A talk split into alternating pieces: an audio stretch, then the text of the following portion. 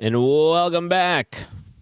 I'm Ryan Wrecker, and a couple of different ways you can reach the show. And someone text Ryan, spell your last name so we can look you up. I hope you become a regular fill-in and get your own time slot. Aw, how how nice of you to say that. Makes me feel really warm and fuzzy. So Ryan Wrecker, W R E C K E R. And if you want to find where I'm at, I put a website together, ryanwrecker.com. There's a big question about facial scans at live sporting events. Here's where I look at facial scans and think is it really going to deter people from going to games? And ultimately speaking, I don't think it will, even though it is an invi- invasion of your privacy.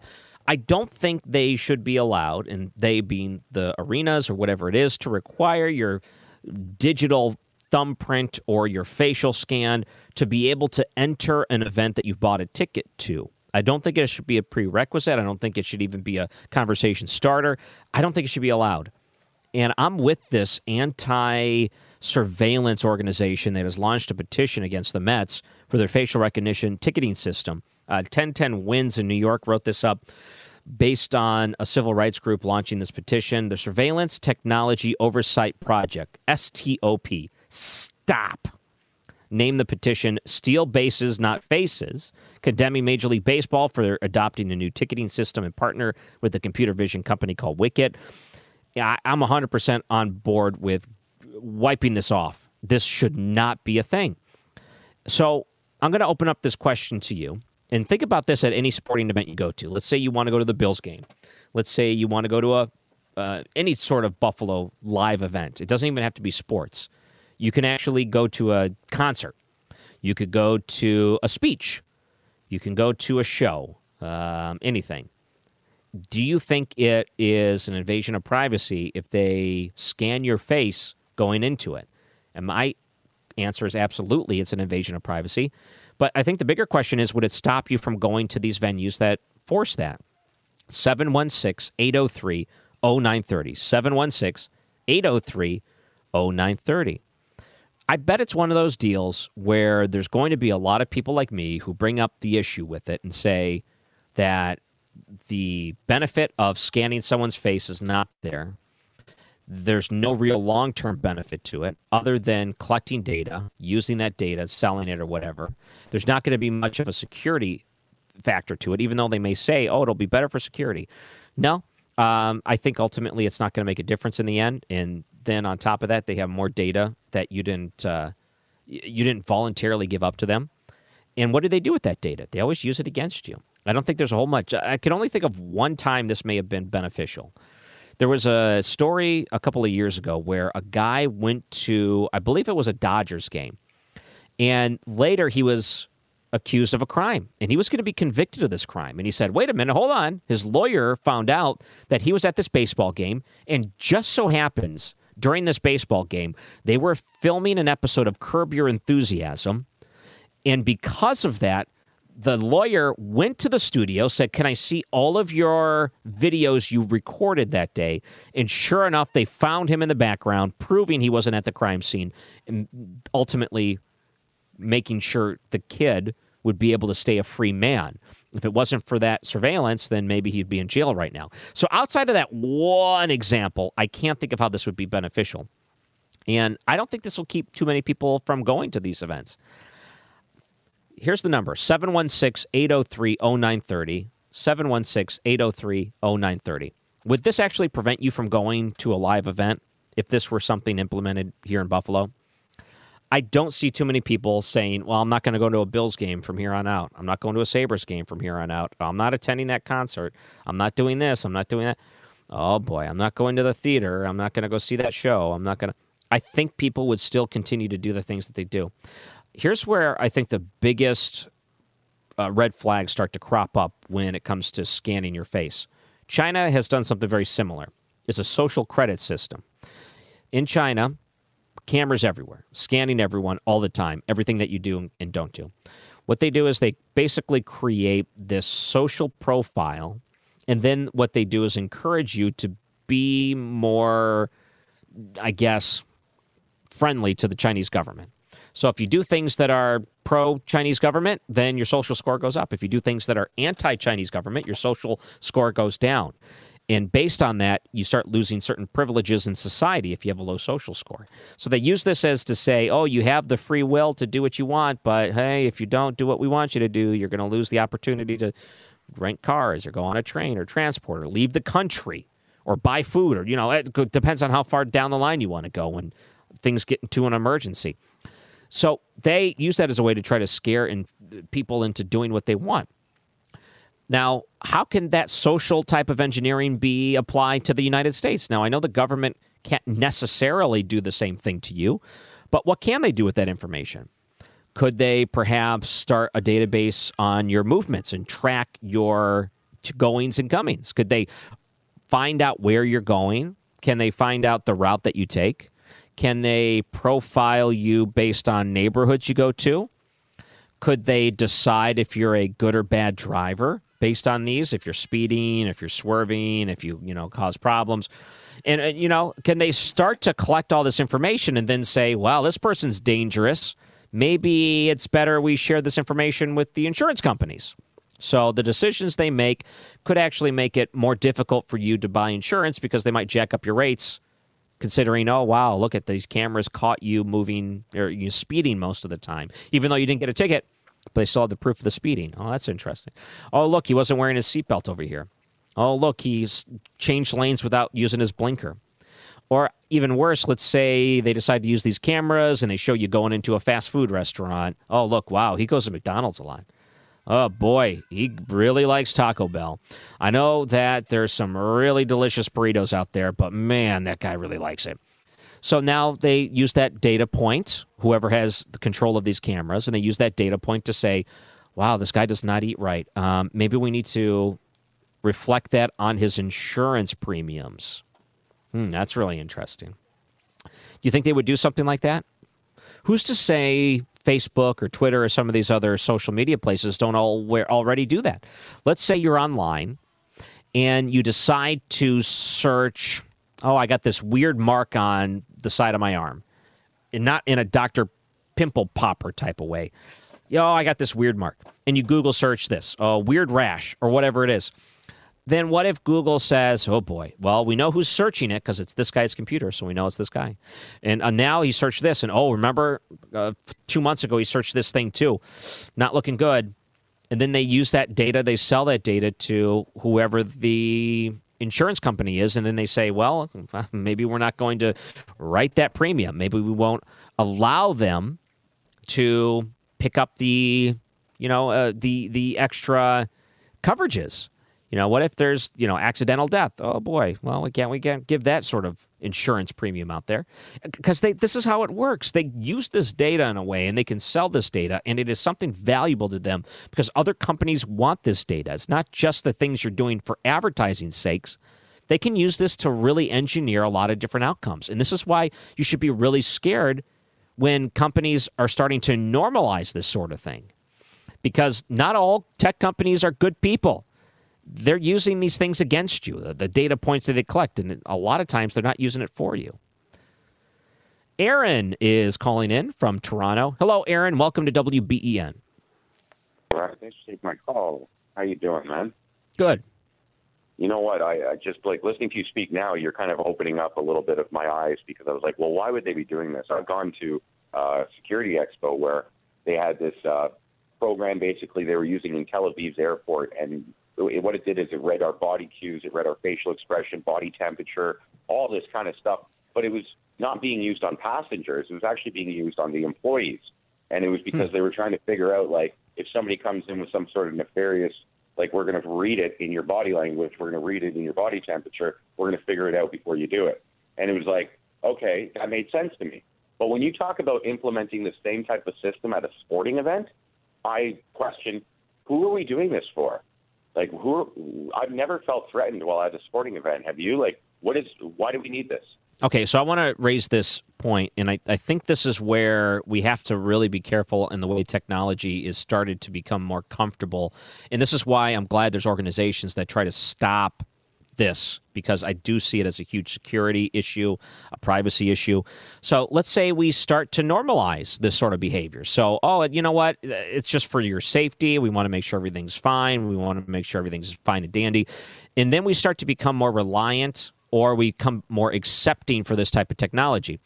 Now you're starting to look at the scenario where the person that controls that technology is able to actively discriminate against you. Because what would they do? Essentially, they would say, well, even though our algorithm may or may not detect certain things, they can manipulate it in a way to make it sound like the computer detected something, but really it's just them overriding the outcome that they want. It could be the outcome of this person's dangerous, so we're going to use this as the way to fire them, or this person is erratic, so we're going to use this to discriminate against them, or this person's not healthy, so we're going to use them to drop our insurance then the people that write these things and the ones that have control over the outcomes are the ones that are basically given free reign to discriminate. And that's how technology can really be abused by just a few companies that have that control. And I don't look at this as like a tinfoil hat moment. I look at it as this is what happens. Right. If I can, if I can say to what you're speaking, like I was, uh, I'm here in Canada, right? We had our rally at uh, our Capitol Hill, and while it was happening, the police were taking pictures of us.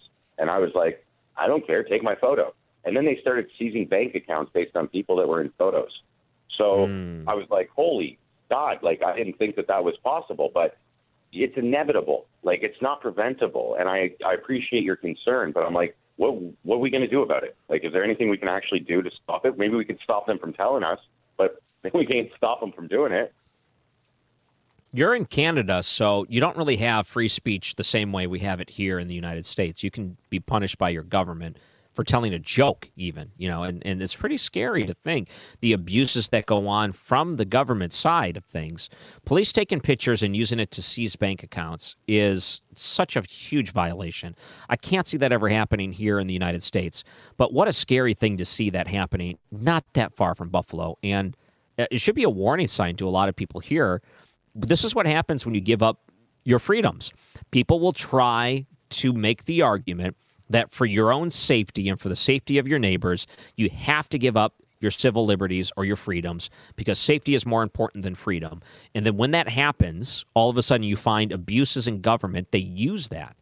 And this is why there needs to be warnings of never to trade off your liberties for safeties. And it's been the, the, the United States for the longest time has said that. And luckily, there's been a lot of smart people that have reverted back into the constitutional protections to make sure that wouldn't happen. If I could just leave with this one one comment, the road to hell is paved with good intentions. What's that? I'm sorry. The road to hell is paved with good intention. Well said. Okay. Thank you very much, Aaron. I appreciate that. There are a lot of security issues, and I, I look at technology not as a friend a lot of times because you know that you can't really trust it. On the surface, they will talk about the benefits of it and what they offer to the table. And in the background, you wonder are they really abiding by their privacy policy? Like when they say they're not collecting data, how do I know they're really not collecting data? Like your cell phone. Some companies will say we don't collect anything, or some ones will give you options to opt out of it. Who's to say that they have actually followed through with that. If a lot of what they do is secretive, proprietary, and you don't have an opportunity to look behind the curtain to see if they're actually being honest there, who's to say that there's not another whistleblower that's going to come out just like they had with Facebook to say, no, no, no, behind the scenes they were actually collecting, behind the scenes they were selling, doing this or that. And plus, there's the political side to it too. You know that these big tech owners, the ones that are like the Zuckerbergs of the world, they're spending so much money donation wise to one political party, and that should really tip off what they're doing with their platform when they have the ability to manipulate it. What do you think is more valuable to a certain political party? Do you think Facebook as a platform amplifying the things that you want them to amplify and hiding the things you want them to hide? Do you think there's more value in that, or let's say a monetary donation of a couple million dollars? I'd much rather have anything I want off the internet off the internet. And how often do you find the FBI working in tandem with certain tech companies. Maybe they're saying the things they want to hear. And even Mark Zuckerberg and some of them go out later and talk about what a mistake that was, taking the the guidelines from the FBI, using it for their own policy. But really, it was telling to show that these abuses continue to happen and have been happening even recently. And who's to say they've stopped happening? So I may sound like a tinfoil hat type of guy saying that, oh, these surveillance methods at a Mets game are, you know, way over line and they're no no no no. I am so on board with this anti-surveillance organization. I hope they're successful. I hope this doesn't become the normal and i hope more people understand really the abuses that continue to happen with big technology like this. All right i'm ryan wrecker filling in here today on news radio 930 wben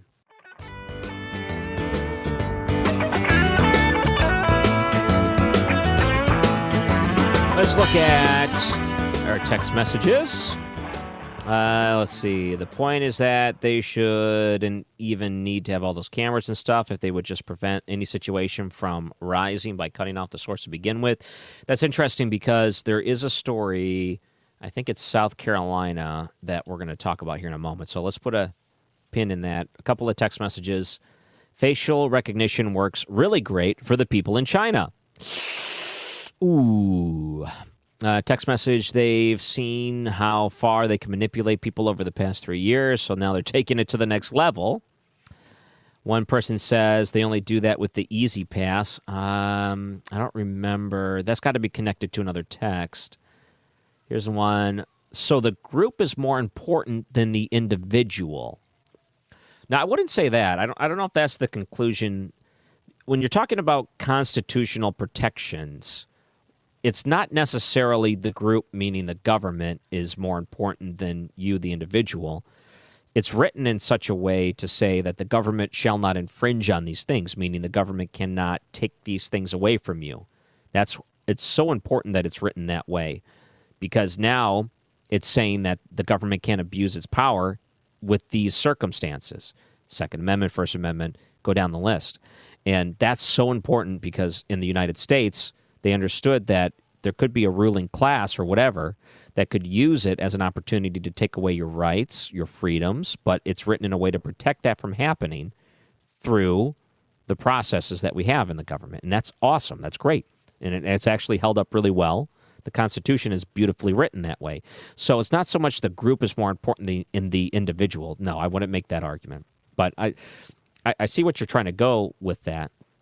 Uh, one person said, let me read this text message. It's the right quote. It's uh, those who give up freedom for security deserve neither. Was that a Ben Franklin quote? Yes, I, I, know exactly what you're saying. I believe that was Ben Franklin, but that's a very important point that is definitely worth mentioning. Let's go back to that one story I was mentioning there. And this is in, where was it? WRAL North Carolina college campuses have secretly tracked social media posts of students and protesters. And what they do as a university is that they will contract with an organization. And this organization, WRAL, found as they're investigating it, is that for the past three years or so, North Carolina has used the social media tracking system at the university and many other universities around uh, State University, Chapel Hill, Carolina University, North Carolina A and T. There's a whole bunch of them. Duke University, Wake Forest is part of it. But they find that the schools contracted Social Sentinel to monitor posts on several social media platforms. The schools say, in this organization says it's harmless because what they're doing is trying to stop it at the source. So much like that one text messenger said, is that this isn't going to do much when you're already at the game well, you got to stop it at the source, then this is what their argument is. This is how you stop it at the source. The university uses Social Sentinel, and this is part of the quote, to identify threatening and concerning public social media posts surrounding events and campus activities that require campus public safety. And I'm going to go back to being smart and savvy and somewhat understanding of how technology is used against you in some ways, when you're young, you don't think about this, but you put stupid things on social media thinking you're funny. And now in today's world, you can't do that. You can't even you can't make jokes about certain things because you'll be looked at as a threat. You're being socially monitored, and you will get brought in and questioned by the police, and they will find if you're a legitimate uh, problem or if you're a threat to other people too. You know, some people may have a really weird, freaky sense of humor, and you have to be very careful with that sort of thing and the way that you say certain things today. a lot of things just are not as acceptable. I mean, and you look at the way comedy has changed over years and things that you may have joked about before. There's no way you can do that today. Some of it is just being socially acceptable, and others now is looked at as a way that it's more of a, well, you might be looked at and deemed a threat. But nonetheless, when they look at these things on public safety, they don't want to make any sort of uh, chances that someone's going to show up to try to bodily harm someone else. So they try to step in ahead of time. I get that. But I think you got to be smart and understand that anything you put publicly out there will be either criticized, will be analyzed, and could be used in a way to ruin you. And you got to be so careful some people think they're being smart in the comments they say, and then some things are taken out of context or whatever it is, and it, it, it could be used to ruin your life. Now, if you're a college student, you may think that's just a harmless joke. No, I mean, yes, your college is probably monitoring every single single thing you say. Nonetheless, I don't even know why these colleges know the social media uh, media handles of the people that are going to that school.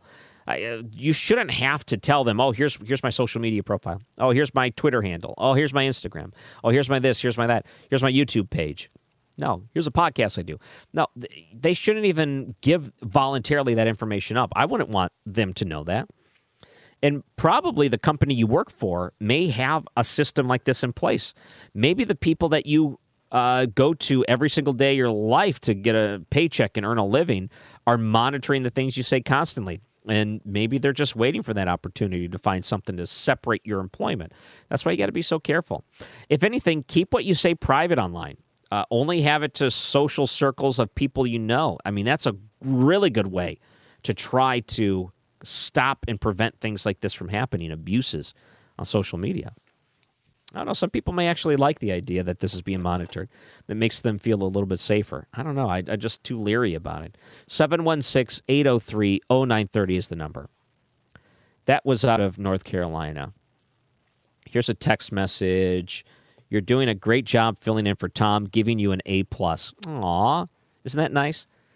Can I just mention this real quick? I do a podcast with my wife, and I started doing this just recently because I wanted to keep creating things. You know, I'm, looking for my next talk radio job, and I want to be able to say, "Oh, hey, and I do this podcast. You should go listen to it." So, my wife is an avid reader.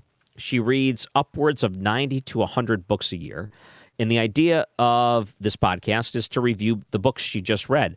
I don't read often. Like I, I might read a couple of books a year. I mostly read news stories, things like that uh, and if I do read, it's nonfiction. Like the last book I read was a book about the Disney animators strike of the 1940s. Yeah, a lot of the Disney animators, the drawers, the animators, they half the staff at Disney went on strike because they were promised all these bonuses that never came through, and the company as a animation lot was on the ropes. They almost, I mean, they were overextending money. They were in massive debt they um, Disney almost flopped. They almost went under.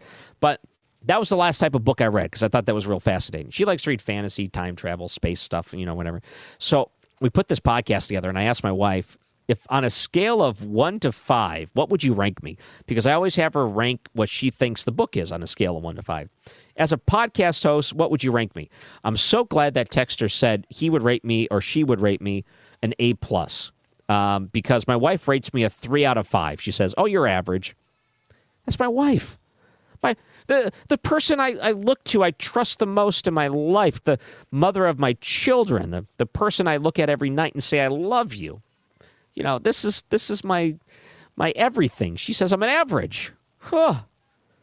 It hurts. Just hurts me inside. If you want to find that podcast and you want to hear what an average talk show host I am on a podcast, it's uh, the hold list, theholdlist.com.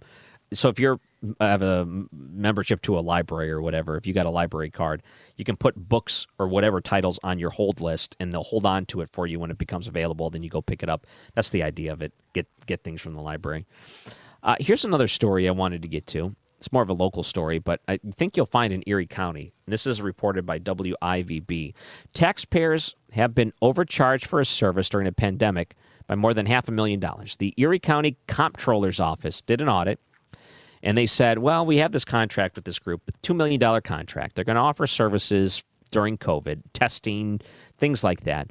So they get the receipts to make sure they're using the $2 million they were awarded responsibly and they were actually living up to what they were supposed to do. Apparently, the paperwork was a little bit weird. They didn't have certain things submitted, some questionable things on there, too, big gaps in funding. So they say it's important to know that the funds received from Buffalo Home Care would still have to be used for COVID 19 related expenses. So, hey, if you're traveling, if you're doing this or that, make sure it's going to what you said it would. Half a million dollars still unaccounted for. So, let me point out two things. One, this organization, Buffalo Home Care, could just be sloppy.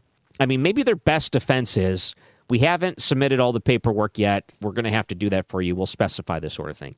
But I tend to think that if the comptrollers are bringing this out into the public, then they were already given a chance to supply this proper paperwork. The second side to this is if they are looking into contracts that are awarded during COVID, don't stop there. I want to know accountability for every government dollar that was sent out there during the pandemic because we had all kinds of national relief that was just being flooded into local areas. And I want to know how many of them were used the way they said they were used it, I thought it was such a scam that they gave so much money out and then just gave a blanket forgiveness, no repayment needed. And I think that for the most part, there's a lot more fraud with that COVID money. And I got to believe that we could recover some of that if they were to audit it, just like they did with the uh, Erie County Comptroller's Office. But if we're going to go out as a country and say we're going to continue to write checks one after another, oh, we're going to do this infrastructure bill. Oh, we're going to do this Green New Deal. Oh, we're going to do student loan forgiveness. We're just going to keep writing checks, checks, checks, checks, checks with no accountability. That puts us in an even worse spot because then you get away with fraud. You know you can get away with fraud. So what's going to happen the next time we offer one of these incentives out there? It doesn't have to be COVID money, and hopefully we're not writing these sort of money uh, blank checks out frequently enough, but in the last couple of years, we've had too many of them. But what happens if they look back at it and say, well, they, they put a $2 billion down there and then they forgave the, the errors? what's going to happen next time you decide to give out a billion dollar whatever because there's a national emergency and there's no accountability for it? You know, there's going to be even more fraud. So I really hope that this money is recovered. And I hope this is a wake up call that some of these offices that are actually doing their job and the ones that actually care to do their job are out there searching for these things and to write when public money is used inappropriately. I think also part of this too is whenever there's a giant government contract, I mean, we're talking millions of dollars, we need to know why that company was awarded the money to begin with. I mentioned before, I come from Missouri, and I've seen so much corruption when it comes to government contracts with people associated with that organization. And sometimes they go through great lengths to try to hide their affiliation with organizations that were give, given COVID money. And even when they have been caught red handed, there seems to be no repercussion for it. We got to stop that too. I mean, I, the older I get, I look at this and say, man, of all the money we've wasted over the years, the things we could have done with that, and the trouble we could have saved ourselves, and the position, the better position we could have been in, I just wish there was more responsibility and more people eager to try to stop this sort of fraud that goes on. I really wish there was more urgency for that sort of thing. And you know it happens all over the place. It just makes me sad. Uh, uh, here's a story out of New York for the NBC affiliate. Family Dollar is recalling certain items from its over the counter products. I thought everything at Family Dollar was over the counter. Is there anything that's like behind a curtain, or do you have to get an attendant outside of the balloons? Like if you have to go get one of the floaty balloons because of the helium side, sure, you're going to have to ask an attendant for that. But for the most part, like everything's out in the open. Family Dollar has voluntarily recalled certain co- over the counter medical supplies, which I didn't know they offered, 40 products ranging from pregnancy tests, marijuana test kits, dental cleaners, and condoms. I don't know how bad your life is right now. Just keep in mind you're not going to Family Dollar to buy condoms. That's when you know you've hit rock bottom. I, I, I don't mind going to Family Dollar and buying things. In fact, they got a lot of great products. And if you're shopping with your kid and you just need a couple of little small things, oh, Family Dollar. If you need a birthday card, or how about an anniversary card? No, I don't need to buy a $7 card in a store. I'll go to Family Dollar. You need a balloon? Family Dollar. Need a couple of snacks for a trip? Maybe you're trying to sneak something into the movie theater? Family Dollar. How about notebooks, paper products, if you need whatever? Family Dollar. That's where you go. If you are going there for over the counter condoms, I'm sorry. Listen, we need to have an intervention. I know life is tough right now. Uh, just don't what cut it out because uh, I don't know if I trust those. I'm sorry because the recall 40 products. That is something else. Family Dollar notified stores and asked employees to remove the stock affected with the items. Uh, let's see. They shipped all the way up till June 10th, so I guess technically they could still be on the shelves. All right, watch out for that. Hey, uh, one other thing that may be even a little bit wackier than this. In 2027 in California, apparently you can decompose human remains and it'll be legal. You can use human remains as compost thanks to a new California law that is tackling climate change. Daily Mail reporting this. Law that was signed into effect this week by Governor Gavin Newsom takes effect in just a couple of years. And the California law makes it legal to turn human remains into compost. Tell me that's not a little bit weird. This seems like if you're a serial killer, this is like the best news for you. Oh, no, no, I didn't kill this person. No, no, no, no. This is just uh, compost. Yeah, no, no, no, no, no, no. It's legal now. Yeah, you could compost people. No, I got their permission. No big deal. I got their permission. The process involves placing a body inside of a reusable steel container along with wood chips and flowers, and then they use that as a way to break down the human remains. So, like you, when you're talking about, like, okay, I'm going to put this in my dinner tonight. Uh, but you know, I need to add something like cream cheese because it's a little bit too thick, and I need to, you know, or I'll, I'll add a little oil into it, a little bit of water. You know, it's like water it down. So basically, you're doing that to the human body in order to create. The, and then what? One month later, you can take the decomposed body and take it out and start planting it. Such a weird thing. Uh, I so weird. California is insane.